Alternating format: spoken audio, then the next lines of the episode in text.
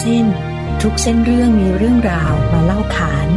ตอนที่ 6 พระมหาชนกทะเลแห่งปัญญา รายการเรื่องระหว่างเส้น จะมานำเสนอเสน่ห์ความน่าหลงไหลของวรรณกรรมร่วมสมัยนะคะ ที่มีทั้งประเด็น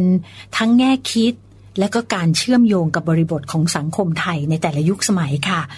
ซึ่งก็มีความหลากหลายของวิถีชีวิตผู้คนเนี่ยสะท้อนอยู่ในผลงานแต่ละชิ้นที่เรายกมาด้วยนะคะ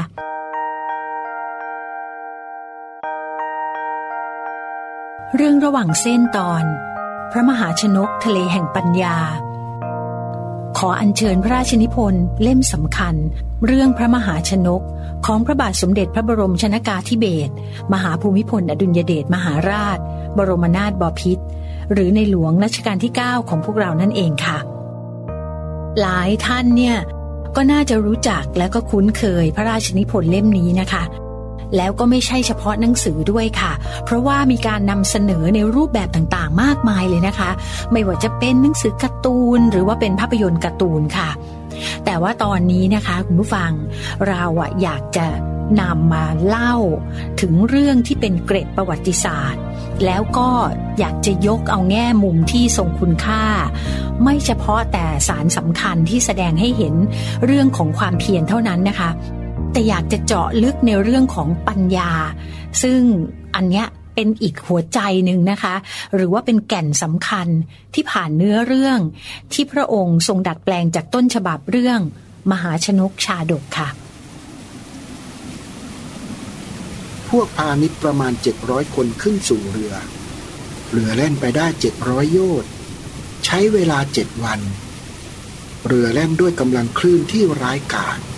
ไม่อาจทรงตัวอยู่ได้แผ่นกระดานก็แตกด้วยกำลังคลื่น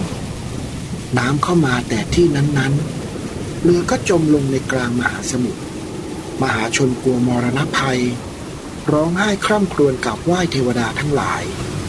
แต่พระมหาสัตว์ไม่ทรงกันแสง ไม่ทรงคร่ำครวญ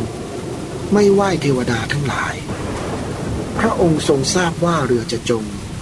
จึงคลุกน้ำตาลกรวดกับเนย เสวยจนเต็มท้อง แล้วชุบผ้าเนื้อเกลี้ยงสองผืนด้วยน้ำมันจนชุ่ม ทรงนุ่งให้มั่น ทรงยืนเกาะเสากระโดงขึ้น ยอดเสากระโดงเวลาเรือจม มหาชนเป็นพักษาแห่งปลาและเต่า น้ำโดยรอบมีสีเหมือนโลหิต พระมหาสัตว์เสด็จไปทรงยืนที่ยอดเสากระโดงทรงกำหนดจิตว่าเมืองมิถิลาอยู่ทิศนี้ ก็กระโดดจากยอดเสากระโดงล่วงพ้นฝูงปลาและเต่าไปตกในที่สุดอุสภะหนึ่ง เพราะพระองค์มีพระกำลังมาก ฉากนี้เป็นฉากสำคัญนะคะ ก่อนที่พระมหาชนกจะตกลงไปในทะเล แล้วก็ว่ายอยู่ในทะเลถึงเจ็ดวันเจ็ดคืน แสดงให้เห็นสติและปัญญาของพระมหาชนกนะคะ เมื่อถึงเวลาที่มีวิกฤต ยามที่มีเหตุการณ์ร้ายแรงเนี่ยท่านก็ใช้ปัญญาในการที่จะเอาตัวรอดในสถานการณ์นั้นๆนะคะ มหาชนกชาดกเนี่ยเป็นเรื่องหนึ่งในทศชาติชาดกนะคะ ก็เป็นชาดก สิบชาติสุดท้าย ก่อนที่พระโพธิสัตว์เนี่ยจะมาประสูติเป็นเจ้าชายสิทธัตถะแล้วก็ตรัสรู้จนเป็นพระสัมมาสัมพุทธเจ้าในที่สุดนะคะ ซึ่งชาดกเรื่องนี้เนี่ยก็เป็นการบำเพ็ญเพียรเรื่องของความเพียรเป็นหลักเนาะ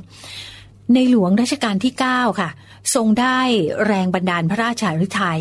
เริ่มที่วัด ราชผาติการามนะคะ โดยเมื่อปี 2520 เนี่ย พระองค์เสด็จพระราชดำเนินไปทรงสดับฟังพระธรรมเทศนา มหาชนกชาดกนี่แหละค่ะ โดยสมเด็จพระมหาวีระวงศ์วินธรรมสาโร ซึ่งเป็นเจ้าอาวาสของวัดนี้นะคะ แล้วก็เกิดความสนพระราชาฤทัยค่ะ ว่าโอ้เรื่องนี้ประทับพระทัยมาก จึงทรงค้นเรื่องพระมหาชนกในพระไตรปิฎก แล้วก็ทรงแปลเป็นภาษาอังกฤษ ตั้งแต่ต้นเรื่องแล้วก็มีดัดแปลงเล็กๆ น้อยๆนะคะ เพื่อให้เข้าใจง่ายขึ้นค่ะ และต่อมาเนี่ยนะคะก็ได้มีการพระราชทาน พระราชทรัพย์ส่วนพระองค์นะคะ มูลค่าถึง 250 ล้านบาท เพื่อปรับปรุงภูมิทัศน์ แล้วก็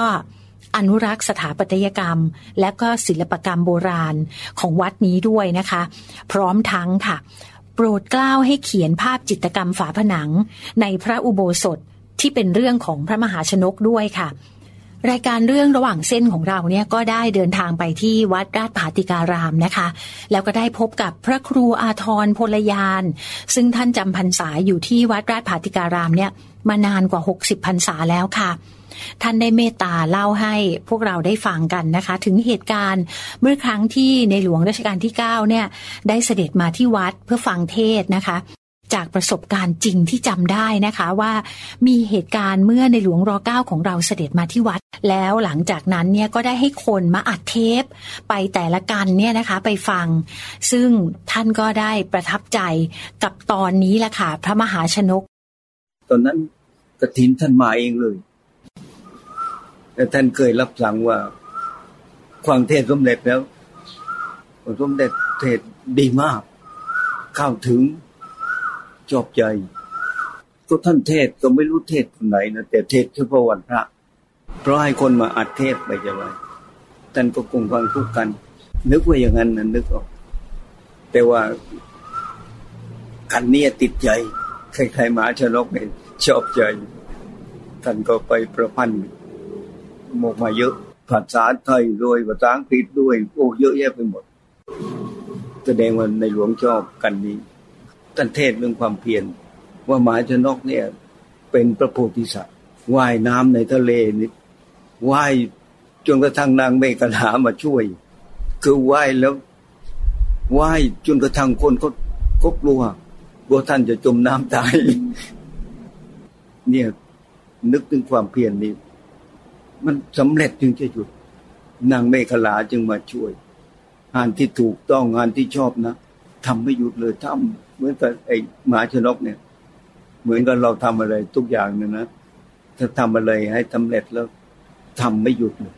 มันคือความเปลี่ยน พระราชนิพนธ์พระมหาชนกเนี่ยนะคะ ได้ออกวางจำหน่ายเมื่อปี 2539 ค่ะ เนื่องในโอกาสที่ในหลวงรัชกาลที่ 9 ของเราทรงครองสิริราชสมบัติครบ 50 ปีนะคะ ผ่านไปถึง 26 ปี พระราชนิพนธ์เล่มนี้ก็ได้พิสูจน์แล้วนะคะว่า ชาดกอันเป็นนิทานเก่าแก่มาตั้ง 2,000 ปีเนี่ยนะคะ ยังคงใช้เป็นสื่อในการสั่งสอนคติธรรมแก่ประชาชนได้อย่างแยบคายนะคะ แม้ว่าเวลาในปัจจุบันเนี้ยสภาพแวดล้อมไม่ว่าจะเป็นเรื่องของสังคม เรื่องของวัฒนธรรมของไทยเนี่ยได้เปลี่ยนแปลงไปมากแล้วก็ตามนะคะ หนังสือเล่มหนึ่งเนี่ยไม่เฉพาะผู้แต่งเท่านั้นค่ะคุณผู้ฟัง ผู้อ่านก็มีบทบาทสำคัญนะคะ ในการตีความหรือว่าจะให้ความหมายแก่หนังสือหรือว่าบทนั้นๆด้วยค่ะ ซึ่งเราเชื่อว่างานประพันธ์ชิ้นหนึ่งชิ้นหนึ่งเนี่ย ไม่น่าจะเป็นการประพันธ์แล้วก็หยุดนิ่งตายตัวนะคะ ความหมายของตัวบท ไม่ได้เป็นความหมายที่ผู้แต่งตั้งใจนำเสนอ หรือว่าตั้งใจจะสอดแทรกแต่เพียงฝ่ายเดียวนะคะ แต่ความหมายเนี่ยมันน่าจะงอกงามมาจากผู้อ่านนะคะ ซึ่งเป็นผู้อ่านที่ อ่านกันต่างการเวลานะคะ ไม่ว่าจะเป็นสมัยก่อนนู้น หรือว่าสมัยนี้พร้อมๆไปกับการทำความเข้าใจในเรื่องของการต่างวัฒนธรรม ที่การเวลาเนี่ยมันต่างกันไปด้วยนะคะในหนังสือของราชผาติกานุสรเนี่ยนะคะ ซึ่งเป็นการรวมภาพจิตรกรรมฝาผนังที่อยู่ในพระอุโบสถค่ะ ทางรายการของเราเนี่ยก็ได้ไป ชมภาพจริงนะคะ ซึ่งด้านหนึ่งเนี่ยก็เป็นมหาชนกชาดกค่ะคุณผู้ฟัง แล้วอีกด้านหนึ่งเป็นพระมหาชนกฉบับพระราชนิพนธ์ค่ะ ซึ่งก็เป็นศิลปะร่วมสมัยเลยนะคะ อย่างมีภาพหนึ่งเนี่ยเป็นการออกมหาสมาคม คนที่อยู่ในภาพนั้นเนี่ยนะคะ ใส่ชุดเนี่ยสมัยปัจจุบันเลยค่ะ แต่ว่าก็เป็นพระมหาชนกฉบับพระราชนิพนธ์นะคะ ซึ่งพระครูอาทรพลยานนะคะ ที่มาจำพรรษาที่วัดเนี่ยก็ได้เล่าถึงเกร็ดประวัติศาสตร์ตอนหนึ่งค่ะ ว่ามีภาพที่สำคัญที่สุดนั่นก็คือ เรื่องรูปภาพพระมหาชนกทรงยืนเกาะเสากระโดง รูปนั้นแหละค่ะ ภาพในในพระโบสถ์นางเมฆลาไม่มีคณิตภาพเนี่ยถ่ายไปให้ในหลวงดู ในหลวงก็โอ้ ไม่ได้นะนางมีกลาต้องมีมันเป็นตำนาน เมื่อก่อนไม่มี ในหลวงนี่แสดงว่ามีความรู้ในเรื่องนี้มากว่าเมกลานี่ต้องมี ถ้าไม่มีไม่ได้ผิดประวัติศาสตร์ทำไมเมฆลาจึงมีนางเมฆลาเนี่ยช่วยหมาชนก พระราชนิพนธ์พระมหาชนกเนี่ยนะคะ ได้ดำเนินความตามต้นฉบับดั้งเดิมแล้วค่ะ ฉบับดั้งเดิมก็คืออัตถกถาชาดกในพระไตรปิฎกนะคะแต่สิ่งหนึ่งที่น่าสนใจมากๆเลยก็คือ การดัดแปลง แก้ไข แล้วก็เพิ่มเติมเรื่องราวบางส่วนค่ะคุณผู้ฟัง โดยเฉพาะในตอนท้ายเรื่องนะคะ ได้มีการดัดแปลงให้มีความทันสมัย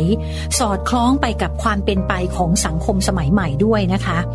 คนอื่นๆ มีอุปราชเป็นต้น จนถึงคนรักษาช้าง คนรักษาม้า รู้ว่าพระราชาเสวยผลมีรสเลิศแล้ว ก็เก็บเอาผลมากินกัน ฝ่ายคนเหล่าอื่นยังไม่ได้ผลนั้น ก็ทำลายกิ่งด้วยท่อนไม้ทำเสียไม่มีใบ ต้นก็หักโค่นลง มะม่วงอีกต้นหนึ่ง ตั้งอยู่งดงามดุจภูเขามีพันดังแก้วมณี พระราชาเสด็จออกจากพระราชอุทยาน ทอดพระเนตรเห็นดังนั้น จึงตรัสถามเหล่าอมาตว่า นี่อะไรกันเหล่าอมาตกราบทูลว่า มหาชนทราบว่า พระองค์เสวยผลลดเลิศแล้ว ต่างก็แย่งกันกินผลมะม่วงนั้น พระราชาตรัสถามว่า ใบและวันณะของต้นนี้สิ้นไปแล้ว ใบและวันณะของต้นนอกก็ยังไม่สิ้นไป เพราะเหตุไรอำมาตย์ทั้งหลายกราบทูลว่า ใบและวันณะของอีกต้นหนึ่งไม่สิ้นไปเพราะไม่มีผล พระราชาสดับดังนั้นได้ความสังเวชในมหาชนกชาดกในพระไตรปิฎกเนี่ยค่ะ ก็ความเนี่ยก็จะ จบลงตรงที่พระมหาชนกเนี่ยได้ทรงครองราชสมบัติ แล้วก็นำความเจริญมั่งคั่งสู่กรุงมิถิลา ด้วยพระปรีชาสามารถใช่ไหมคะ แล้ววันหนึ่งเมื่อพระองค์เสด็จประพาสอุทยาน แล้วก็ทอดพระเนตรเห็นการแย่งชิงผลมะม่วง จนถึงกับมีการหักก้านรานใบ ต้นมะม่วงก็ชุดโทมไป ก็บังเกิดความสลดพระไทยแล้วก็สละราชสมบัติเสด็จออกผนวด เพื่อแสวงหาโมฆะธรรมใช่ไหมคะ แต่ในฉบับพระราชนิพนธ์เนี่ย พระมหาชนกเมื่อทรงเกิดความสังเวชแล้วนะคะ พระองค์ก็ไม่ได้ตัดสินพระไทยเสด็จออกผนวดค่ะ แต่มีพระราชดำริที่จะจัดการบำรุงการศึกษาของประชาชนค่ะ เพราะได้เล็งเห็นแล้วนะคะว่าข้าราชบริพารเนี่ยนับตั้งแต่อุปราชจนถึงคนรักษาช้างรักษาม้า แล้วก็โดยเฉพาะเหล่าอมาตย์เนี่ยนะคะ ล้วนจาริกในโมหภูมิทั้งนั้น ไม่มีความรู้ทางวิทยาการ ไม่มีความรู้ทางด้านปัญญา แล้วก็ยังไม่เห็นความสำคัญ แม้ว่าสิ่งนั้นจะเป็นประโยชน์ต่อตนเอง จึงต้องตั้งสถานอบรมสั่งสอนให้เบ็ดเสร็จ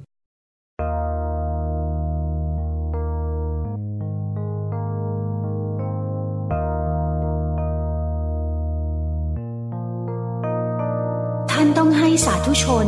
ได้รับพรแห่งโพธิญาณ จากโอษของท่าน ถึงการอันควร ท่านจงตั้ง มหาวิชาลัย พระมหาชนกทรงลำลึกถึงคำสนทนาระหว่างพระองค์กับนางมณีเมฆลา เมื่อครั้งที่นางอุ้มพระองค์ขึ้นจากมหาสมุทรพระมหาชนกจึงมีพระมหากรุณาธิคุณโปรดเกล้า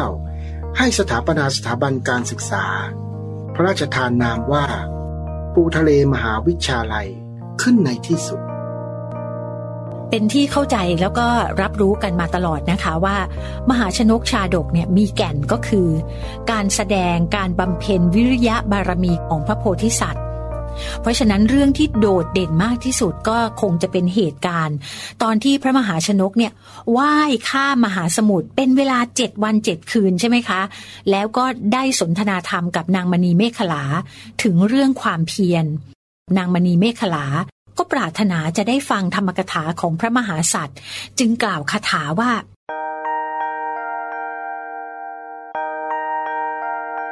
ฟังมหาสมุทรลึกจนประมาณไม่ได้ ย่อมไม่ปรากฏแก่ท่าน ความพยายามอย่างลูกผู้ชายของท่าน ก็เปล่าประโยชน์ ท่านไม่ทันถึงฝั่งก็จักตาย ครั้งนั้น พระมหาสัตว์ตรัสกับนางมณีเมขลาว่า ท่านพูดอะไรอย่างนั้น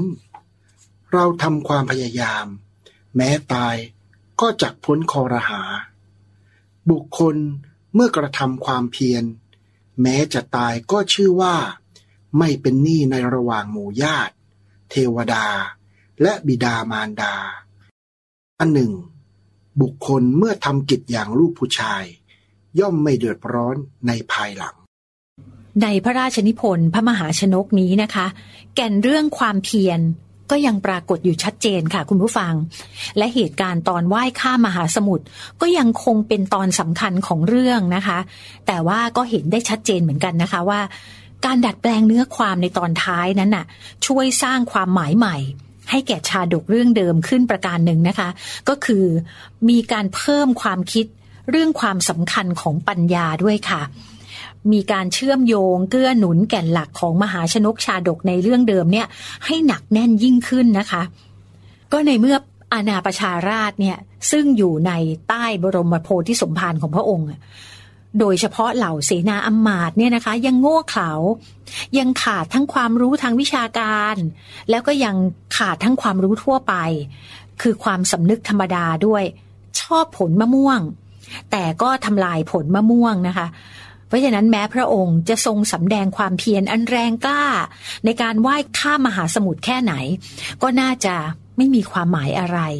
หากจะปลีกพระองค์ แล้วก็ละทิ้งทุกสิ่งทุกอย่างไปแสวงหาโมฆะธรรม เพียงพระองค์เดียวนะคะในสังคมสมัยใหม่เช่นปัจจุบันนี้ พระราชภารกิจที่สำคัญอันยิ่งยวดเฉพาะหน้า มันน่าจะได้แก่การเพียรเรื่องรบกับความโง่เขลาของเหล่า ประชาราษฎรแล้วก็เหล่าอมาตย์แล้วก็สร้างปัญญาให้เกิดแก่ราษฎรของพระองค์นะคะ การดัดแปลงแล้วก็เพิ่มเติมเนื้อหาแบบนี้ค่ะ ได้ช่วยสร้างความหมายให้กับภาพของมหาสมุทรที่มีมิติลุ่มลึกขึ้นนะคะ เพราะว่าคุณผู้ฟังในขนบวรรณศิลป์ของอินเดียเนี่ยค่ะ จินตภาพของทะเลหรือว่ามหาสมุทรเนี่ยมักจะเป็นภาพเปรียบของปัญญา หรือความรู้อันกว้างใหญ่ไพศาลนะคะ ที่จริงน้ำเนี่ยก็เป็นแนวคิดสำคัญในงานเขียนทางพระพุทธศาสนาด้วยนะคะ ผู้ช่วยศาสตราจารย์ ดร สุภักมหาวรากร อาจารย์ประจำภาควิชาภาษาไทยและภาษาตะวันออก คณะมนุษยศาสตร์ มหาวิทยาลัยศรีนครินทรวิโรธผู้ทำวิจัยค้นคว้าเรื่องน้ำสัญญลักษณ์ในงานเขียนทางพระพุทธศาสนา จะได้มาอธิบายให้เราเข้าใจความหมายของน้ำทะเล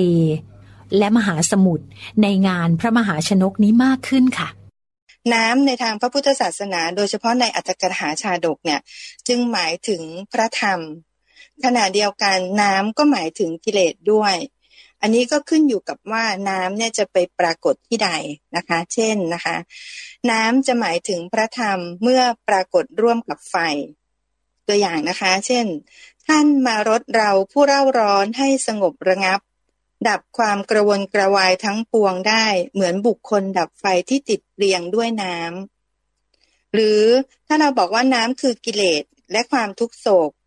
ตรงนี้เนี่ยน้ำจะปรากฏร่วมกับดอกบัวนะคะ เช่นนะคะ ในมโหสถชาดกนะคะ ก็จะมีความเปรียบว่าคิดชนี้แล้วจึงถือโอสถนั้นฝนที่หินบดแล้วเอาโอสถหน่อยหนึ่งทาที่หน้าผาก โรคปวดศีรษะที่เป็นมาเจ็ดปีก็หายไป ดุดน้ำหายไปจากใบบัวฉะนั้นนะคะ ดังนั้นนะคะ การที่พระมหาชนกสำแดงความเพียรอันแรงกล้า ในการไหว้ข้ามมหาสมุทรนั้นเนี่ยนะคะ จึงนอกจากจะมีจุดมุ่งหมายเพื่อฝ่าฟันอุปสรรคให้บรรลุถึงความสำเร็จแห่งการงานแล้วเนี่ยนะคะ มีนัยยะแฝงถึงการฝ่าความทุกข์ยาก เพื่อบรรลุถึงปัญญาอันไพศาลดั่งมหาสมุทรด้วยนะคะ เมื่อกล่าวถึงน้ำที่เป็นห่วงน้ำก็คือใหญ่ขึ้นเนี่ย น้ำห่วงน้ำนั้นก็จะหมายถึงพระธรรมและพระนิพพานนะคะ เช่น ห่วงน้ำคือพระธรรมไม่มีโคลนตม พอเป็นน้ำที่ใหญ่มากๆ คือทะเลหรืออมหาสมุทรเนี่ย ตรงนั้นจะหมายถึงสังสารวัตรฉากที่พระมหาชนกว่ายน้ำในมหาสมุทรเจ็ดวันเจ็ดคืน ภาพมหาสมุทรที่กว้างใหญ่น่ากลัวเต็มไปด้วยอันตรายนานาชนิดที่มองไม่เห็นนะคะ หากเราไม่ตั้งสติ เมื่อประสบภัยก็อาจถึงความพินาศได้ เหมือนนายพาณิชย์ทั้งหลายนะคะ การจมลงในกลางมหาสมุทรก็คือการที่คนหมู่มากเนี่ยจมอยู่กับกิเลสตัณหา ก็คือจมอยู่ในสังสารวัฏในขณะที่พระมหาชนกเนี่ยข้ามฝั่งไปได้แล้วก็คือ ข้ามพ้นจากกิเลสทั้งปวงได้แล้วค่ะอย่าโทมนัสไปเลย อาจารย์ผู้ดำริการ ต้นมะม่วงโค่นไปแล้วณบัดนี้ ปัญหาคือฟื้นฟูต้นมะม่วงได้อย่างไร เรามีวิธีก้าอย่างที่อาจใช้ได้ 1. เพาะเม็ดมะม่วง 2. ถนอมรากที่ยังมีอยู่ให้งอกใหม่ 3. ปักชำกิ่งที่เหมาะแก่การปักชำ 4. เอากิ่งดีมาเสียดยอดกิ่งของต้นที่ไม่มีผล ให้มีผล 5. เอาตามาต่อกิ่งของอีกต้น 6. เอากิ่งมาทาบกิ่ง 7. ตอนกิ่งให้ออกราก 8. รมควันต้นไม้ที่ไม่มีผลให้ออกผล 9. ทำชีวานูสงเคราะห์ ความรู้เรื่องการฟื้นฟูต้นมะม่วง 9 วิธี ที่พระมหาชนกพระราชทานนั้นเนี่ยนะคะ อาจจะเป็นความรู้ทางวิทยาการอันเป็นความรู้ทางโลกค่ะ แต่ลึกลงไปนะคะ คุณผู้ฟัง สิ่งนี้คือความรู้ที่เกิดจากปัญญา อันบรรลุถึงความเพียรอันบริสุทธิ์ด้วยนะคะ เพราะว่าเป็นความรู้ที่จะยังประโยชน์ต่อชีวิตของประสบนิกรแห่งกรุงมิถิลาต่อไปด้วยค่ะท่านผู้ฟังคะในฐานะที่เราเองก็เป็นพระสงฆ์นิกรใต้ร่มพระโพธิสมภารบารมี เราน่ะน่าจะได้ทราบซึ้งถึงพระปีชาสามารถ ของพระบาทสมเด็จพระบรมชนากาธิเบศรมหาภูมิพลอดุลยเดชมหาราช บรมนาถบพิตรองค์พระราชนิพนธ์ว่าพระองค์เนี่ยนะคะ มีพระราชวินิจฉัยอย่างทีท่วนยิ่งนะคะ ในการตีความ มหาชนกชาดก ด้วยบทบาทของผู้อ่าน แห่งปัจจุบันสมัยค่ะ และปัญญาหรือว่าความรู้รอบนั้น ก็มีกว้างใหญ่ไพศาล แล้วก็อาจจะมีทั้งคุณแล้วก็โทษได้ การไม่รู้อะไรเลยเนี่ยก็เขลา แต่การรู้มากเกินไป ก็เขลาเช่นกันค่ะคุณผู้ฟัง แล้วก็น่าคิดนะคะว่า ปูทะเลมหาวิทยาลัย ก็อาจจะไม่มีผลสำเร็จก็ได้นะคะ ถ้าพระสงฆ์นิกรแห่งกรุงมิถิลา หรือว่าพระสงฆ์นิกรแห่งไทยนี่แหละ ยังคงเขลาและอวิชชา ไม่อาจจะเข้าใจถึงพระราชดำริอันแยบคายของพระมหาชนก ไม่ใส่ใจที่จะว่ายข้าม ฝ่าทะเลแห่งปัญญานี้ด้วยความเพียร ความรู้ทุกอย่างที่จะถ่ายทอดในมหาวิทยาลัยเนี่ยอาจจะไร้ความหมาย เหมือนกับความรู้อันหลากหลายในโลกปัจจุบันนี้นะคะ คุณผู้ฟัง ที่ไม่อาจเยียวยาความป่วยไข้ของคนเมืองในสังคมไทยสมัยใหม่ได้เลย จริงไหมคะ รื่องระหว่างเส้น ทุกเส้นเรื่องมีเรื่องราวมาเล่าขาน ติดตามรับฟังรายการเรื่องระหว่างเส้น ได้ทาง www.thaipbspodcast.com และแอปพลิเคชัน Thai PBS Podcast